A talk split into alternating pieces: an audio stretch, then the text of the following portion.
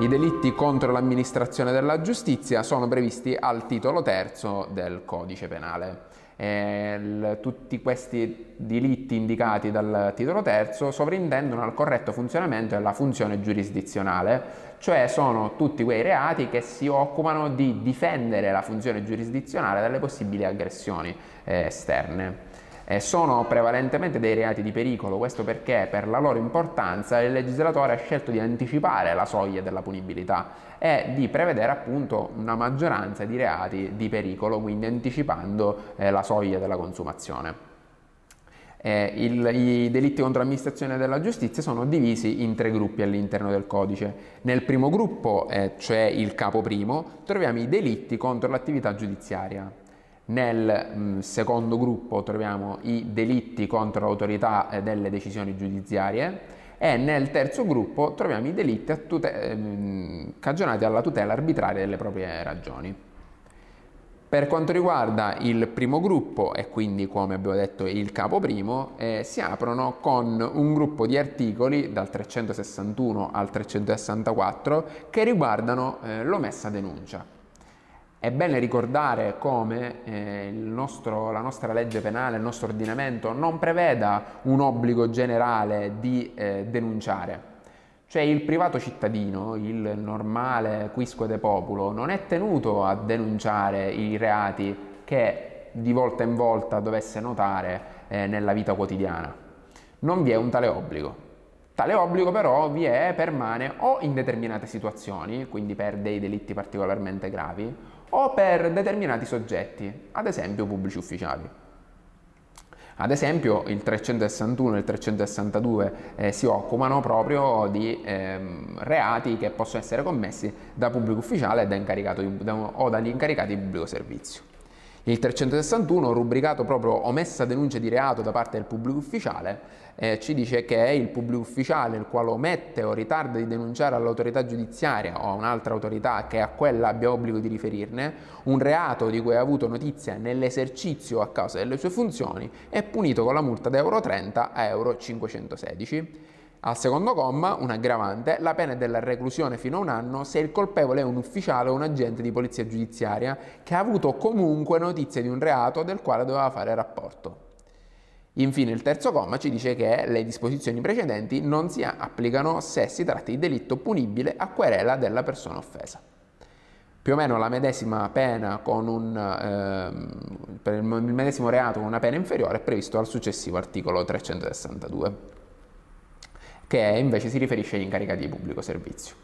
Ora, eh, questa, siamo chiaramente in presenza di un reato proprio e eh, per quanto riguarda il comma 1 anche un reato nell'esercizio della funzione, cioè il pubblico ufficiale che durante lo svolgimento del suo compito istituzionale eh, si renda conto che viene commesso un reato, attenzione, un reato non qualsiasi tipologia, un reato perseguibile d'ufficio, quindi a esclusione di quelli in cui c'è la condizione di procedibilità della querela, eh, che non denuncia è punito la pena è più grave se il soggetto appartiene alle, alla polizia giudiziaria, perché questi sono i cosiddetti soggetti sempre in servizio, cioè quelli il cui obbligo di denuncia non viene mai meno. Il pubblico ufficiale è eh, tenuto alla denuncia durante lo svolgimento delle proprie funzioni, ma non quando svolge quando è privato cittadino mentre l'ufficiale di polizia giudiziaria o anche l'agente di polizia giudiziaria è sempre tenuto alla denuncia di condotte che eh, identifica quali reato. È chiaramente un reato di tipo omissivo, in quanto eh, la condotta è proprio la mancata denuncia, ed è un reato di condotta, che quindi non prevede una, un'alcuna tipologia di evento, si configura semplicemente con, con l'omissione. Qualche problema è sorto con riferimento alla eh, locuzione senza ritardo. Eh, cioè il nostro codice sceglie di non fissare un termine ben preciso oltre il quale il soggetto si rende responsabile del reato, ma eh, individua quindi una locuzione piuttosto aperta. Eh, la giurisprudenza interpreta questo senza ritardo come eh, intendendo nel più breve tempo possibile, cioè eh, al più presto, quando ne ha la possibilità. Chiaramente è punita quella dilazione che è atta a incidere alla eh, perseguibilità del reato, al corretto eh, intervento da parte della pubblica amministrazione competente. Alcuni problemi sono sorti in, invece con riferimento al eh, rapporto tra articolo 361 e articolo 362 e concorso nel reato ai sensi dell'articolo 40,2 quello eh, che attiene al reato omissivo improprio e quindi la condotta di colui che in, non agendo, eh, avendo una posizione di garanzia, concorre nel cagionare l'evento. Secondo eh, la giurisprudenza abbiamo bisogno di distinguere casi, i casi perché nel 361 il pubblico ufficiale non denuncia un reato di cui viene a conoscenza, mentre nel secondo il pubblico ufficiale non pone in essere il comportamento doveroso che avrebbe impedito o con cui avrebbe potuto impedire il reato. Quindi stiamo parlando di due momenti differenti. Nel primo il soggetto viene a conoscenza del reato e non denuncia nel secondo caso, quindi nel caso dell'articolo 40,2 e quindi del soggetto che non si attiva per elidere, per eliminare il reato, si è in presenza di eh, un momento, cioè che si svolge nel momento in cui il reato stesso viene commesso. Per quanto attiene alla eh, tipologia del reato, dobbiamo dire che questo è sicuramente, l'articolo 361 è sicuramente speciale rispetto all'omissione o al rifiuto di atti d'ufficio, che invece è, ehm, riguarda qualsiasi tipologia di atto d'ufficio da, posto in essere dal pubblico ufficiale e che abbiamo affrontato nei reati contro la pubblica amministrazione. Il dolo è generico, non è previsto alcun fine ulteriore e non è possibile il tentativo tentativo non è possibile in quanto il reato è un reato di pericolo e quindi non è compatibile con il tentativo stesso. Superando tutti i reati di omessa eh, denuncia, in cui abbiamo quindi omessa denuncia da parte del pubblico ufficiale, 362 omessa denuncia da parte dell'incaricato di pubblico servizio, 363 omessa denuncia aggravata quando riguarda un delitto contro la personalità dello Stato e 364 omessa denuncia del, di reato da parte del cittadino nei casi particolarmente gravi di delitti contro la personalità dello Stato per il quale la legge stabilisce l'ergastolo. Al 365 abbiamo una figura particolare di omissione che è l'omissione di referto. L'articolo 365 ci dice che chiunque, avendo nell'esercizio di una professione sanitaria prestato la propria assistenza o opera in casi che possono presentare i caratteri di un delitto per il quale si debba procedere d'ufficio, omette o ritardi di riferirne all'autorità indicata nell'articolo 361 è punito con la multa sino a euro 516. Questa disposizione non si applica quando il referto esporrebbe la persona assistita a procedimento penale, ci dice il comma 2. L'articolo 365 quindi eh, prevede un'omissione qualificata da parte del sanitario, sanitario che interviene nel momento in cui eh, si rende conto che il, la, la, lesione che sta curando, la malattia che sta curando potrebbe provenire da reato. Purtuttavia il secondo comma prevede una eh, clausola di salvezza, prevede infatti che non si applichi eh, la pena per l'omissione di referto qualora il sanitario ritenga che il referto stesso potrebbe esporre eh, la persona a un procedimento penale. Il legislatore sceglie questa eh, formulazione e decide di inserire questa clausola perché vuole evitare che ehm, soggetti in condizioni eh, di salute precarie evitino di recarsi eh, nei, al pronto soccorso comunque eh, presso il medico, presso i sanitari perché timorosi di essere denunciati. In questo caso quindi il legislatore fa una valutazione di, in cui bilancia i diritti in gioco e sceglie, decide che il diritto alla salute sia più, probabilmente più importante delle esigenze special preventive e general preventive dell'ordinamento penale. Per quanto attiene al referto, il medico eh, non dovrà farlo solo quando è certo che la lesione non derivi da reato. Quindi anche nei casi in cui il sanitario sia in dubbio con riferimento alla ehm, provenienza da reato della malattia eh, che sta affrontando, è tenuto a fare referto. La valutazione spetterà poi all'autorità giudiziaria. Passando adesso all'articolo 367 incontriamo la simulazione di reato. L'articolo 367 ci dice che chiunque con denuncia, querela, richiesta o istanza, anche se anonima o sotto falso nome, diretta all'autorità giudiziaria o un'altra autorità che a quella abbia l'obbligo di riferirne, afferma falsamente di essere avvenuto un reato ovvero simula le tracce di un reato in modo che si possa iniziare un procedimento penale per accertarlo, è punito con la reclusione da 1 a 3, a 3 anni. Eh, come ci suggerisce eh, la rubrica del reato, la simulazione di reato punisce proprio quei soggetti che simulano la sussistenza di un reato che in realtà non si è verificato. Il bene giuridico tutelato è quello, di, eh, quello, del buon andamento della pubblica amministrazione, più in particolar modo il buon andamento della giustizia, della macchina della giustizia, cioè non sprecare le energie e le risorse eh, della giustizia, che già sono eh, abbastanza ridotte, eh, per eh, dei reati che in realtà non si sono mai verificati. È un reato istantaneo, quindi si verifica nel momento stesso in cui il soggetto ah, compie la denuncia, la querela, la richiesta o l'istanza, anche se in forma anonima o sotto falso nome, diretto all'autorità competente. Ed è anche un reato di pericolo, in quanto basta la denuncia.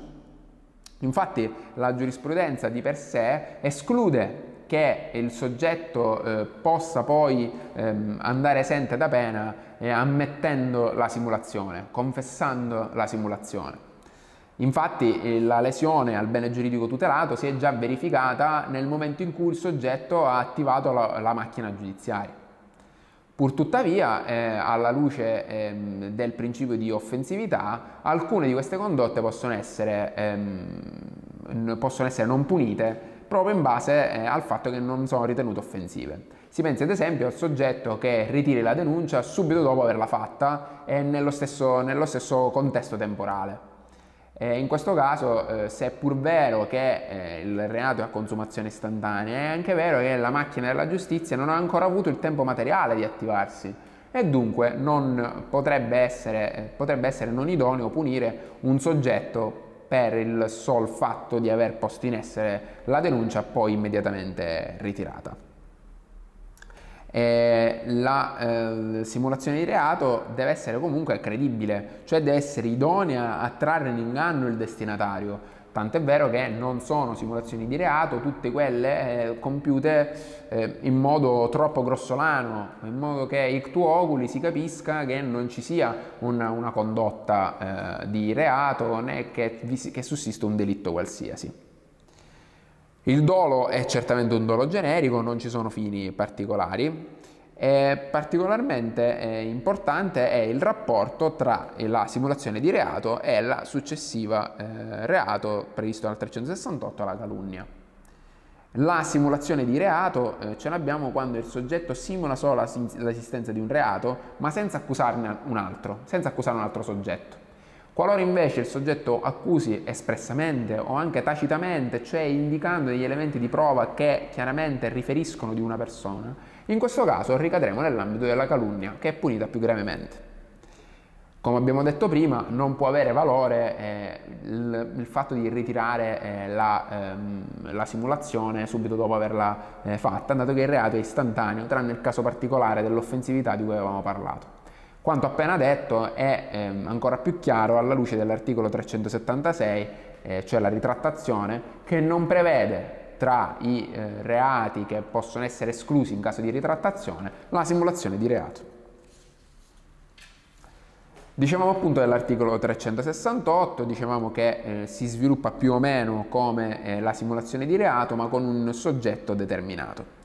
Andando a leggere la norma, secondo l'articolo 368, chiunque con denuncia, querela, richiesta o istanza, anche se anonima o eh, sotto falso nome, diretto all'autorità giudiziaria o un'altra autorità che ha quella l'obbligo di riferirne o alla Corte Penale Internazionale in colpa di un reato taluno che egli sa innocente, ovvero simula a carico di lui le tracce di un reato, è punito con la reclusione da 2 a 6 anni. Al comma 2 troviamo un aggravante in base al quale la pena è aumentata se si incolpa taluno di un reato per il quale la legge stabilisce la pena reclusio- della reclusione superiore nel massimo a 10 anni o altra pena più grave. Infine la reclusione è da 4 a 12 anni se dal fatto deriva una condanna alla reclusione superiore a 5 anni e da 6 ai 20 anni se dal fatto deriva una condanna all'ergastolo e quindi abbiamo delle particolari aggravanti eh, che dipendono dall'effetto finale della calunnia. Particolarmente importante è il rapporto tra la calunnia e il diritto di difesa. Cioè nell'ambito del diritto di difesa è ehm, consentito all'imputato di mentire. È chiaro che il soggetto non può essere costretto ad autoaccusarsi e nell'esplicazione del diritto fondamentale alla difesa costituzionalmente garantito può anche mentire. Non solo può mentire, ma può anche discolparsi nell'attività eh, di discolparsi chiaramente deve però eh, stare attento a, a, quello che dice. Perché qualora dovesse in questo caso incolpare un altro soggetto lì finirebbe eh, l'ambito di tutela del suo diritto alla difesa. Cioè quando la difesa sfocia nella calunnia a quel punto viene punita in realtà il soggetto, secondo la giurisprudenza maggioritaria, può anche incolpare in modo generico un altro soggetto in modo da allontanare da sé la responsabilità. Tuttavia eh, viene, verrà punito per il reato di calunnia quando indichi con precisione, eh, quando eh, additi una determinata persona adducendo anche delle prove eh, o quelle che lui asserisce essere prove delle circostanze che portino poi a, a avviare un procedimento penale a suo carico. In quel caso chiaramente non sarà possibile eh, scriminare la condotta alla luce del diritto di difesa, ma bisognerà perseguire il soggetto anche per il delitto di calunnia. E proseguendo nell'analisi di, dei delitti contro l'amministrazione della giustizia abbiamo l'autocalunnia all'articolo 369 che eh, prevede la punizione di chiunque mediante dichiarazione all'autorità indicate nell'articolo precedente, anche con scritto anonimo sotto falso nome o mediante confessione innanzi all'autorità giudiziaria, incolpa se stesso di un reato che egli sa non avvenuto o da un reato commesso da altri. In questo caso quindi viene punito non soltanto la calunnia verso altri soggetti, ma anche la calunnia verso se stessi. Questo perché? Perché il bene giuridico tutelato è proprio il corretto funzionamento della macchina della giustizia e non tanto il, l'individualità, il singolo soggetto. Tant'è vero che viene punita anche l'autocalunnia. Proseguendo nella disamina incontriamo l'articolo 371 bis, falsa informazione al pubblico ministero o al procuratore della Corte Penale Internazionale. Ai sensi del primo comma dell'articolo, chiunque nel corso di un procedimento penale, richiesto dal pubblico ministero o dal procuratore della Corte Penale Internazionale di fornire informazioni ai fini delle indagini, rende dichiarazioni false, ovvero tace in tutto o in parte ciò che sa intorno ai fatti sui quali viene sentito, è punito con la reclusione fino a 4 anni. Eh, questo articolo punisce il soggetto che quindi dia eh, al pubblico ministero o al procuratore della Corte Penale delle false informazioni. Chiaramente per false informazioni non intendiamo delle eh, informazioni che non siano veritiere, ma eh, perché magari il soggetto potrebbe anche non esserne a conoscenza o potrebbe scoprirsi solo successivamente che quelle informazioni non sono vere. Ma si punisce la difformità tra ciò che il soggetto ha dichiarato e ciò di cui il soggetto era a conoscenza. Cioè se il soggetto ha dichiarato qualcosa di diverso o ha taciuto qualcosa eh, rispetto a quello che sa.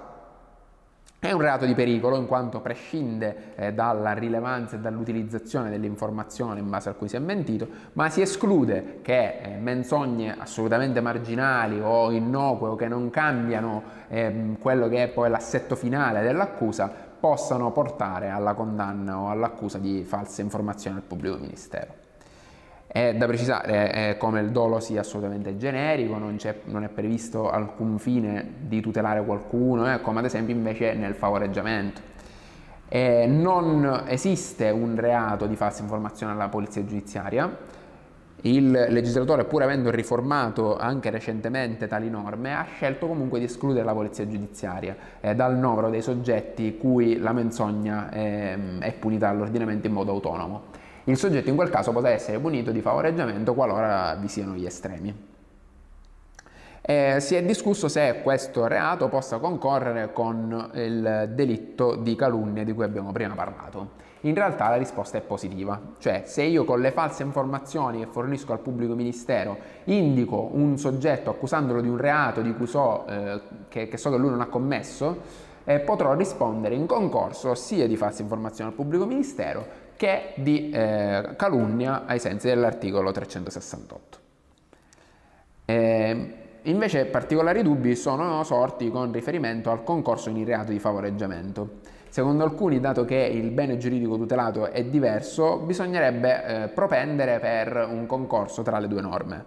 per un concorso materiale tra le due norme. Secondo altri invece siamo in presenza di un concorso apparente e di una specialità, in quanto la falsa informazione al pubblico ministero è, possiamo dire, un favoreggiamento fatto in una sede ben specifica nei confronti di un soggetto ben specifico. Diciamo che la giurisprudenza e la dottrina si dividono su questo punto. Proseguendo nell'analisi incontriamo l'articolo 371 ter, falsa indicazione al, difensore. Nelle ipotesi previste dall'articolo 391 bis, come 1 e 2 del codice di procedura penale che attengono alle indagini difensive, chiunque, non essendosi avvalso della facoltà di cui alla lettera D del comma terzo del medesimo articolo, rende dichiarazioni false, è punito con la reclusione fino a 4 anni. E questa norma viene, è stata prevista proprio nel eh, dicembre del 2000 quando sono state create le investigazioni difensive. In base al principio di parità delle armi, anche il difensore può svolgere delle indagini a, al pari del pubblico ministero e può, tramite le investigazioni difensive e tramite le interviste difensive, sentire delle persone informate sui fatti e raccoglierne il verbale. Qualora il soggetto potrà non rispondere, come ci dice eh, la lettera D del terzo comma, ma qualora decida di rispondere, eh, dovrà rispondere secondo verità, altrimenti potrà essere punito con una pena che eh, arriva sino a 4 anni. Eh, chiaramente le false dichiarazioni devono essere rese nell'ambito dell'articolo 391 bis, comma 1 e 2 del codice di procedura penale cioè nell'ambito dello svolgimento delle attività delle, delle indagini difensive, non qualsiasi attività del difensore. Non c'è un obbligo di dire la verità all'avvocato, ma questo obbligo sussiste in particolari situazioni come quello appunto eh, che riguarda le, eh, le indagini difensive. Il successivo articolo 372 riguarda la falsa testimonianza. Chiunque, deponendo come testimone innanzi all'autorità giudiziaria o alla Corte Penale Internazionale, afferma il falso o nega il vero, ovvero tace in tutto o in parte ciò che sa intorno ai fatti per il quale è interrogato, è punito con la reclusione da 2 a 6 anni. Questo reato è un reato con una pena anche piuttosto elevata, eh, fino a 6 anni infatti, e eh, punisce il soggetto che rende delle false dichiarazioni oppure delle dichiarazioni reticenti innanzi all'autorità giudiziaria quindi dinanzi al giudice. Perché abbiamo questa pena particolarmente elevata? Perché chiaramente in questo caso la macchina della giustizia viene seriamente intaccata in quanto il giudice viene a conoscenza dei fatti solo mediante l'esperimento dei mezzi di prova, in cui le testimonianze rivestono sicuramente un ruolo primario di grande importanza. Quindi chiaramente una falsa informazione resa in questo caso è, può incidere anche parecchio sull'andamento del, del procedimento. Il bene giuridico tutelato dunque è il corretto sviluppo dell'autorità giudiziaria ciò comporta che la persona offesa sia soltanto lo Stato e non eh, il soggetto eh, danneggiato dal reato stesso. Si pensi ad esempio al privato che viene danneggiato dalle dichiarazioni di un terzo, che eh, dichiarazioni che poi si scoprono essere false. In questo caso, eh, pur essendo stato danneggiato, eh, il bene giuridico tutelato è solo quello dell'amministrazione della giustizia. Quindi, ad esempio, potrà essere solo un rappresentante dello Stato a proporre l'eventuale opposizione all'archiviazione. Ancora una volta siamo in presenza di un reato di pericolo, in quanto non occorre che eh, vi sia stata una condanna sulla base della falsa testimonianza, oppure che tale falsa testimonianza sia divenuta decisiva ai fini dell'esito del procedimento. Il sol fatto di averla resa rende il soggetto ehm, eh, comporta che il soggetto ha leso eh, il, il bene giuridico tutelato. Tuttavia eh, la ehm, falsa testimonianza resa deve essere pertinente e rilevante. Pertinente cioè deve fornire un contributo anche astratto alla causa, cioè anche un contributo eh, che poi in realtà non ha apportato nulla in più rispetto a quello che è emerso agli atti di causa, ma che astrattamente poteva farlo. E poi deve essere rilevante, cioè non deve essere del tutto superfluo, una circostanza assolutamente innocua o eh, al di fuori della contestazione. Il 372 è anche un reato proprio, è un reato proprio perché può essere commesso soltanto dal soggetto che depone come testimone innanzi all'autorità giudiziaria. E volendo un po' scandire il reato si compone di tre condotte, cioè afferma il falso, affermare il falso, negare il vero oppure tacere. Tutte queste ehm, tipologie di condotte vengono punite dalla norma, quindi anche il semplice silenzio quando è antidoveroso può essere punito. Il dolo è generico. Eh, per quanto riguarda il concorso con il reato di favoreggiamento, la giurisprudenza ha detto che, statuito che, soltanto il concorso sarà possibile soltanto se le dichiarazioni sono state rese prima alla polizia giudiziaria e sono state poi reiterate durante il procedimento, altrimenti il favoreggiamento resta assorbito all'interno della falsa testimonianza. In questo caso chiaramente abbiamo due condotte, quindi le false informazioni alla polizia giudiziaria che eh, possono essere punite per favoreggiamento qualora ricorrano gli altri requisiti e la falsa testimonianza in quanto le dichiarazioni vengono poi reiterate innanzi al, mm, all'autorità giudiziaria. Purtuttavia si potrebbe ipotizzare anche in questo caso una sorta di non punibilità per il soggetto ai sensi dell'articolo 384, perché il soggetto che poi sia chiamato innanzi all'autorità giudiziaria, qualora non reiteri le dichiarazioni rese dinanzi alla polizia giudiziaria, potrebbe essere accusato di favoreggiamento. Quindi per evitare un documento a se stesso, eh, alla sua libertà personale, quindi per non rischiare un'accusa, potrebbe essere tentato di ribadire il falso anche innanzi all'autorità giudiziaria.